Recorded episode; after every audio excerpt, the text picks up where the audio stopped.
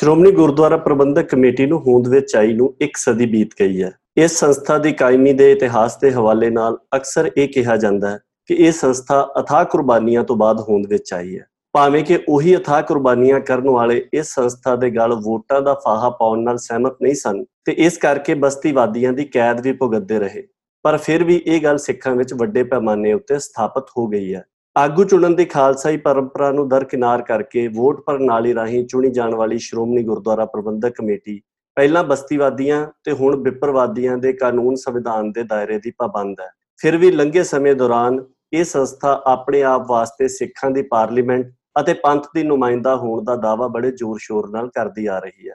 Parliament ਹੋਣ ਵਾਲੀ ਗੱਲ ਤਾਂ 27 ਅਗਸਤ 2020 ਨੂੰ ਅੰਤਰਿੰਗ ਕਮੇਟੀ ਦੀ ਇਕੱਤਰਤਾ ਤੋਂ ਬਾਅਦ ਸ਼੍ਰੋਮਣੀ ਗੁਰਦੁਆਰਾ ਪ੍ਰਬੰਧਕ ਕਮੇਟੀ ਪ੍ਰਧਾਨ ਗੋਬਿੰਦ ਸਿੰਘ ਲੌਂਗੋਵਾਲ ਵੱਲੋਂ ਪੜ੍ਹੇ ਗਏ ਬਿਆਨ ਤੋਂ ਹੀ ਸਾਫ਼ ਹੋ ਜਾਂਦੀ ਹੈ ਕਿ ਇਸ ਸੰਸਥਾ ਦੀ ਮੂਲ ਫਿਤਰਤ ਪ੍ਰਬੰਧਕੀ ਤੇ ਪ੍ਰਚਾਰ ਸੰਸਥਾ ਵਾਲੀ ਹੈ, ਨਾ ਕਿ ਕਿਸੇ ਪਾਰਲੀਮੈਂਟ ਵਾਲੀ। ਪ੍ਰਬੰਧਕੀ ਸੰਸਥਾ ਵਜੋਂ ਸ਼੍ਰੋਮਣੀ ਗੁਰਦੁਆਰਾ ਪ੍ਰਬੰਧਕ ਕਮੇਟੀ ਦੀ ਮੌਜੂਦਾ ਹਾਲਤ ਵੀ ਇਸੇ ਬਿਆਨ ਵਿੱਚ ਹੀ ਸਾਫ਼ ਹੋ ਜਾਂਦੀ ਹੈ ਕਿ ਇਹ ਸੰਸਥਾ ਦਾ ਪ੍ਰਬੰਧਕੀ ਕੰਮ ਕਿੰਨਾ ਨਾਅਹਿਲ ਅਤੇ ਗੈਰ ਜ਼ਿੰਮੇਦਾਰਾਨਾ ਹੋਣ ਦੇ ਨਾਲ-ਨਾਲ ਬੇਈਮਾਨੀਆਂ ਨਾਲ ਭਰਪੂਰ ਹੈ। ਜਿਸ ਦੀ ਮਿਸਾਲ ਉਹਨਾਂ ਦਰਜਨ ਭਰ ਮੌਜੂਦਾ ਤੇ ਸਾਬਕਾ ਮੁਲਾਜ਼ਮਾਂ ਤੇ ਅਧਿਕਾਰੀਆਂ ਦੀ ਸੂਚੀ ਤੋਂ ਹੀ ਮਿਲ ਜਾਂਦੀ ਹੈ, ਜਿਨ੍ਹਾਂ ਨੂੰ ਸ਼੍ਰੋਮਣੀ ਗੁਰਦੁਆਰਾ ਪ੍ਰਬੰਧਕ ਕਮੇਟੀ ਵੱਲੋਂ ਤਿਆਰ ਕੀਤੇ ਗਏ ਸਾਹਿਬ ਸ੍ਰੀ ਗੁਰੂ ਗ੍ਰੰਥ ਸਾਹਿਬ ਜੀ ਦੇ ਸਰੂਪ ਲਾਪਤਾ ਹੋਣ ਦੇ ਮਾਮਲੇ ਵਿੱਚ ਜ਼ਿੰਮੇਵਾਰ ਐਲਾਨਿਆ ਗਿਆ ਇਹ ਗੱਲ ਵੀ ਲੁਕੀ ਛਿਪੀ ਨਹੀਂ ਹੈ ਕਿ ਸ਼੍ਰੋਮਣੀ ਗੁਰਦੁਆਰਾ ਪ੍ਰਬੰਧਕ ਕਮੇਟੀ ਦੇ ਪ੍ਰਬੰਧ ਦੀ ਇਹ ਹਾਲਤ ਸਿਰਫ ਇਸੇ ਮਾਮਲੇ ਤੱਕ ਸੀਮਤ ਨਹੀਂ ਹੈ ਬਲਕਿ ਇਸ ਸੰਸਥਾ ਦੇ ਕਾਰਜਾਂ ਬਾਰੇ ਅਖਬਾਰੀ ਖਬਰਾਂ ਦੇ ਪੱਧਰ ਦੀ ਜਾਣਕਾਰੀ ਰੱਖਣ ਵਾਲਿਆਂ ਨੂੰ ਵੀ ਪਤਾ ਹੈ ਕਿ ਕਰੀਬ ਹਰ ਮਾਮਲੇ ਵਿੱਚ ਹੀ ਇਸ ਸੰਸਥਾ ਦੇ ਪ੍ਰਬੰਧ ਦੀ ਹਾਲਤ ਇਹੋ ਜਿਹੀ ਹੀ ਹੈ। ਜਿੱਥੋਂ ਤੱਕ ਪੰਥ ਦੀ ਨੁਮਾਇੰਦਾ ਹੋਣ ਦਾ ਮਸਲਾ ਹੈ, ਤਾਂ ਪਹਿਲੀ ਤੇ ਸਿਧਾਂਤਕ ਗੱਲ ਇਹ ਹੈ ਕਿ ਕੋਈ ਵੀ ਇੱਕ ਸਿਆਸੀ ਜਮਾਤ ਧਰਮ ਪ੍ਰਚਾਰ ਜਥਾ, ਗੁਰਦੁਆਰਾ ਪ੍ਰਬੰਧ ਦਾ ਢਾਂਚਾ ਜਾਂ ਕੋਈ ਵਿਦਵਤਾ ਕੇਂਦਰ ਆਪਣੇ ਆਪ ਵਿੱਚ ਗੁਰੂ ਖਾਲਸਾ ਪੰਥ ਦੀ ਨੁਮਾਇੰਦਗੀ ਦਾ ਦਾਵਾ ਨਹੀਂ ਕਰ ਸਕਦਾ ਤੇ ਨਾ ਹੀ ਕਿਸੇ ਹੋਰ ਦੁਨਿਆਵੀ ਤਾਕਤ ਦੀ ਅਧੀਨਗੀ ਹੇਠ ਸੂਬੇਦਾਰੀ ਦੀ ਦਾਅਵੇਦਾਰ ਕੋਈ ਸਿਆਸੀ ਜਮਾਤ ਹੀ ਗੁਰੂ ਖਾਲਸਾ ਪੰਥ ਦੀ ਨੁਮਾਇੰਦਗੀ ਦਾ ਦਾਵਾ ਕਰ ਸਕਦੀ ਹੈ। ਵਿਹਾਰਕਤਾ ਦੇ ਪੱਖ ਤੋਂ ਵੇਖੀਏ ਤਾਂ ਸਿਆਸੀ ਗਲਬੇ ਅਤੇ ਅਫਸਰਸ਼ਾਹੀ ਦੀ ਜਕੜ ਨਾਲ ਜਕੜੀ ਹੋਈ ਸ਼੍ਰੋਮਣੀ ਗੁਰਦੁਆਰਾ ਪ੍ਰਬੰਧਕ ਕਮੇਟੀ ਕਿਸੇ ਵੀ ਪੱਖੋਂ ਨਾ ਤਾਂ ਪੰਥਕ ਰਿਵਾਇਤ ਅਨੁਸਾਰ ਚੁਣੀ ਜਾਂਦੀ ਹੈ। ਨਾ ਹੀ ਅੱਜ ਦੇ ਸਮੇਂ ਇਸ ਦਾ ਕਾਰ ਵਿਹਾਰ ਪੰਥਕ ਪਰੰਪਰਾਵਾਂ ਦੇ ਅਨੁਸਾਰ ਹੀ ਹੈ ਤੇ ਨਾ ਹੀ ਇਸ ਦੇ ਫੈਸਲਿਆਂ ਵਿੱਚੋਂ ਪੰਥ ਪ੍ਰਸਤੀ ਦੀ ਭਾਵਨਾ ਝਲਕਦੀ ਹੈ। ਗੁਰੂ ਖਾਲਸਾ ਪੰਥ ਵਿੱਚ ਵੋਟਾਂ ਰਾਹੀਂ ਆਗੂ ਚੁਣਨ ਦੀ ਪਰੰਪਰਾ ਕਦੇ ਵੀ ਨਹੀਂ ਰਹੀ। ਸੋ ਸ਼੍ਰੋਮਣੀ ਗੁਰਦੁਆਰਾ ਪ੍ਰਬੰਧਕ ਕਮੇਟੀ ਦੀ ਚੋਣ ਪੰਥਕ ਰਿਵਾਇਤ ਅਨੁਸਾਰੀ ਨਾ ਹੋਣ ਵਾਲਾ ਮਾਮਲਾ ਤਾਂ ਸਵੈ ਸਿੱਧ ਹੀ ਹੈ।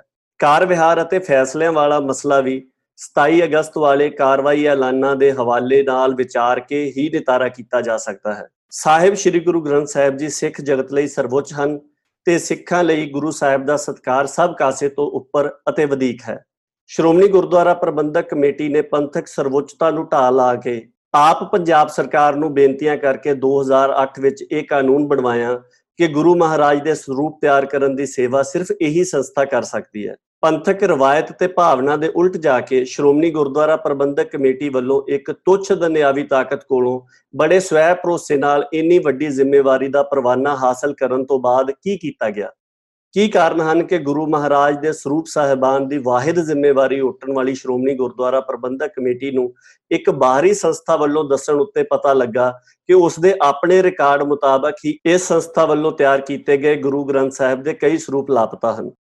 ਮਾਮਲਾ ਸਾਹਮਣੇ ਆਉਣ ਉੱਤੇ ਵੀ ਸਾਹਿਬ ਸ੍ਰੀ ਗੁਰੂ ਗ੍ਰੰਥ ਸਾਹਿਬ ਜੀ ਦੇ ਅਦਬ ਸਤਕਾਰ ਅਤੇ ਮਸਲੇ ਦੀ ਸੰਵੇਦਨਸ਼ੀਲਤਾ ਦੇ ਮੱਦੇਨਜ਼ਰ ਜ਼ਿੰਮੇਵਾਰ ਰਵੱਈਆ ਅਪਣਾਉਣ ਦੀ ਬਜਾਏ ਸ਼੍ਰੋਮਣੀ ਗੁਰਦੁਆਰਾ ਪ੍ਰਬੰਧਕ ਕਮੇਟੀ ਦੇ ਪ੍ਰਬੰਧਕਾਂ ਨੇ ਮਾਮਲਾ ਸਾਹਮਣੇ ਲਿਆਉਣ ਵਾਲਿਆਂ ਉੱਤੇ ਹੀ ਇਹ ਦੋਸ਼ ਲਾਏ ਕਿ ਉਹ ਝੂਠ ਬੋਲ ਰਹੇ ਹਨ। ਤੇ ਹੁਣ ਜਦੋਂ ਸੱਚ ਤੱਥਾਂ ਸਮੇਤ ਸਾਹਮਣੇ ਆ ਗਿਆ ਤਾਂ ਝੂਠ ਬੋਲਣ ਦੇ ਦੋਸ਼ ਲਾਉਣ ਵਾਲੇ ਵਿਅਕਤੀ ਹੀ ਸ਼੍ਰੋਮਣੀ ਗੁਰਦੁਆਰਾ ਪ੍ਰਬੰਧਕ ਕਮੇਟੀ ਪ੍ਰਧਾਨ ਨਾਲ ਬੈਠ ਕੇ ਮੁਲਾਜ਼ਮਾਂ ਅਤੇ ਅਧਿਕਾਰੀਆਂ ਵਿਰੁੱਧ ਕਾਰਵਾਈ ਕਰਨ ਦਾ ਐਲਾਨ ਕਰ ਰਹੇ ਹਨ। ਅੰਤਰਿੰਗ ਕਮੇਟੀ ਦੇ ਫੈਸਲੇ ਤੋਂ ਬਾਅਦ ਐਲਾਨੀ ਕਾਰਵਾਈ ਦੀ ਸਮੁੱਚੀ ਫਿਤਰਤ ਮਹਿਜ ਇੱਕ ਪ੍ਰਬੰਧਕੀ ਸੰਸਥਾ ਵੱਲੋਂ ਕੀਤੀ ਕਾਰਵਾਈ ਵਾਲੀ ਹੈ, ਜਿਸ ਵਿੱਚ ਅਸਤੀਫੇ ਦੀ ਪ੍ਰਵਾਨਗੀ, ਬਰਖਾਸਤਗੀ, ਮੁਅੱਤਲੀ, ਵਿਭਾਗੀ ਕਾਰਵਾਈ ਅਤੇ ਫੌਜਦਾਰੀ ਕਾਰਵਾਈ ਦੇ ਐਲਾਨ ਹੀ ਸ਼ਾਮਲ ਹਨ।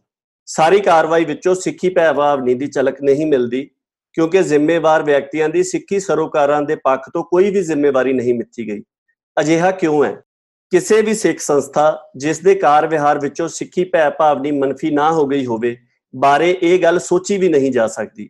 ਜਦੋਂ ਸ਼੍ਰੋਮਣੀ ਗੁਰਦੁਆਰਾ ਪ੍ਰਬੰਧਕ ਕਮੇਟੀ ਆਪਣੇ ਬਿਆਨ ਵਿੱਚ ਕੁਰਬਾਨੀਆਂ ਦਾ ਜ਼ਿਕਰ ਕਰ ਰਹੀ ਹੈ, ਠੀਕ ਉਸੇ ਸਮੇਂ ਉਹਨਾਂ ਸਰੋਕਾਰਾਂ ਦੇ ਪੱਖ ਤੋਂ ਇੱਕ ਵੀ ਫੈਸਲਾ ਨਹੀਂ ਐਲਾਨਿਆ ਜਾਂਦਾ, ਜਿਨ੍ਹਾਂ ਦੀ ਰਾਖੀ ਲਈ ਉਹ ਕੁਰਬਾਨੀਆਂ ਹੋਈਆਂ ਸਨ।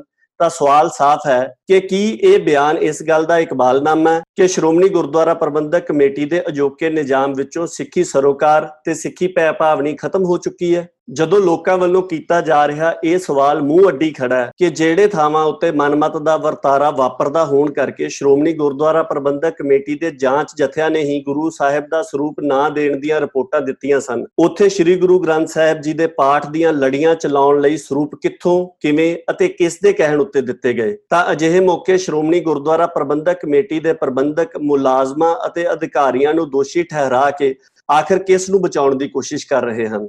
ਸਭ ਤੋਂ ਵੱਡੀ ਗੱਲ ਕਿ ਇਸ ਸਾਰੇ ਮਾਮਲੇ ਦਾ ਬੁਨਿਆਦੀ ਸਵਾਲ ਇਹ ਸੀ ਕਿ ਸਾਹਿਬ ਸ੍ਰੀ ਗੁਰੂ ਗ੍ਰੰਥ ਸਾਹਿਬ ਦੇ ਲਾਪਤਾ ਹੋਏ ਦੱਸੇ ਜਾਂਦੇ ਸਰੂਪ ਆਖਰ ਕਿੱਥੇ ਹਨ? ਤੇ ਇਹ ਸਵਾਲ ਸ਼੍ਰੋਮਣੀ ਗੁਰਦੁਆਰਾ ਪ੍ਰਬੰਧਕ ਕਮੇਟੀ ਵੱਲੋਂ ਕਾਰਵਾਈ ਬਾਰੇ ਕੀਤੇ ਗਏ ਲੰਮੇ ਚੌੜੇ ਐਲਾਨ ਦੇ ਬਾਵਜੂਦ ਵੀ ਉਸੇ ਰੂਪ ਵਿੱਚ ਬਰਕਰਾਰ ਹੈ। ਹੁਣ ਸਵਾਲ ਇਹ ਵੀ ਹੈ ਕਿ ਅਜਿਹੀ ਹਾਲਤ ਵਿੱਚ ਸ਼੍ਰੋਮਣੀ ਗੁਰਦੁਆਰਾ ਪ੍ਰਬੰਧਕ ਕਮੇਟੀ ਆਪਣੀ ਕਾਰਵਾਈ ਨੂੰ ਮਿਸਾਲੀ ਦੱਸ ਕੇ ਆਖਰ ਕਿਹੜੀ ਮਿਸਾਲ ਕਾਇਮ ਕਰ ਰਹੀ ਹੈ?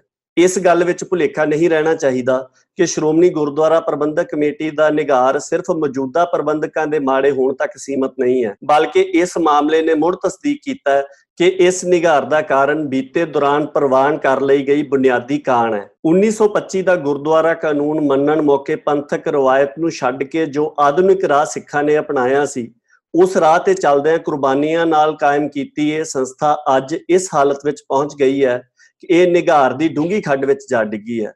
ਮਰਜ਼ ਪੁਰਾਣੀ ਹੈ ਤੇ ਹਲ ਆਧੁਨਿਕ ਪ੍ਰਬੰਧ ਦਾ ਜੂਲਾ ਲਾ ਕੇ ਪੰਥਕ ਰਵਾਇਤ ਦੀ ਬਹਾਲੀ ਕਰਨ ਵਿੱਚ ਹੈ। ਇਹ ਕਾਰਜ ਸੁਖਾਲਾ ਨਹੀਂ ਹੈ ਤੇ ਇਸ ਦਾ ਰਾਹ ਵੀ ਪੱਧਰਾ ਨਹੀਂ, ਪਰ ਇਸ ਤੋਂ ਬਿਨਾ ਹੋਰ ਕੋਈ ਹੱਲ ਨਹੀਂ ਹੈ।